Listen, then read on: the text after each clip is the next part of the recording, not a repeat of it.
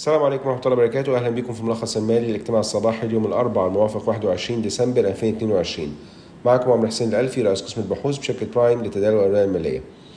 من أخبار الماكرو النهاردة فيها كلام إن صندوق النقد الدولي هيراقب الفترة القادمة أداء الجنيه المصري قصاد طبعا الدولار وده طبعا بعد ما البنك المركزي قرر أو يلغي خلاص التشديدات اللي كان عاملها على الاستيراد بنهاية الشهر ده إن شاء الله.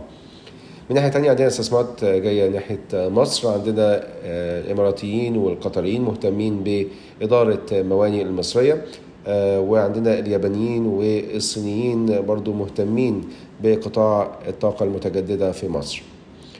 من ناحية تانية عندنا مترو بتاع أبو قير في اسكندرية جاله بعض العروض من بعض التحالفات.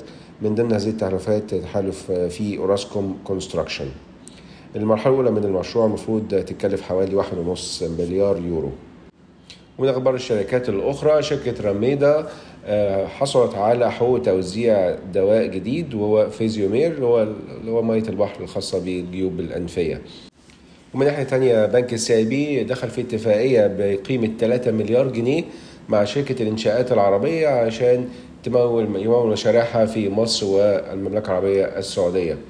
يمكن شركه الانشاءات العربيه أحد الشركات الكبرى من ناحية الانستراك كونستراكشن أو التشييد والبناء في منطقة الشرق الأوسط وشمال أفريقيا وبتعمل في 12 بلد مختلفة.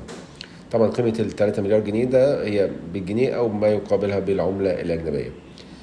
وعندنا خبر برضو بالنسبة لإعادة هيكلة شركة عامر جروب مساهمي شركة عامر جروب وافقوا على انقسام الشركة إلى شركتين يبقى شركة عامر جروب وشركة أخرى شركة A Capital ده طبعا بعد ما كان عامر جروب انقسم من بورتو. فدلوقتي عندنا عامر جروب نفسها بتنقسم إلى شركتين أخر أخريتين ولسه ما زال شركة السمو جروب التابعة لشركة أسباير بتزود حصتها في طبعا شركة Electro Cable Egypt أو الكابلات الكهربائية المصرية في الفترة الأخيرة عشان توصل حصتها مؤخرا ل 20%. دي كانت أهم الأخبار النهارده شكرا لكم والسلام عليكم ورحمة الله وبركاته.